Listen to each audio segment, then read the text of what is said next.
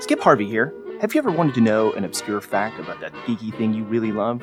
Or are you new to the whole thing and are confused when someone points out that Star Wars isn't science fiction? Well, my co host Jake and I are here to help you sort it all out with our new show, Dispatch Ajax. a geek culture podcast written by geeks of a certain age. I was going to bring up Howard the Duck. Dude, it was just Yeah, gonna you happen. ah, I got you, bitch. I f- got you. Uh, we watched it the other night. That's one of the reasons I brought it up. I'm sorry. I'm sorry for both you and your wife. She'd never seen it. Good. That's a good thing. She doesn't need to see it.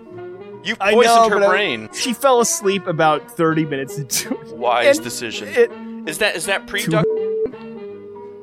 yes. Ah, good for her. And then the next night, I didn't bring it up.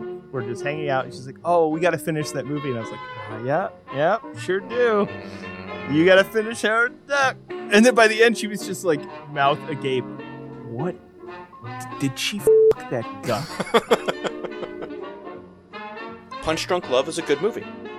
It is. Well, yes, and it also happened to have Adam Sandler in it. He could have had anybody he wanted. He chose to have Adam Sandler for a reason, Baffling to this day. And because of that, we got Spanglish. which isn't his worst movie. That's like choosing your favorite form of cancer. I mean, come on. Uh, is hair? Is hair one of them? Can I give h- cancer of the hair? I really have no idea what that would entail, and I choose not to. Anyway, that's that's Pokemon in a nutshell. Um, yeah, that's, yeah. this right here is why they never found the Zodiac Killer. Just tune your weirding module to search for Dispatch Ajax wherever you get podcasts.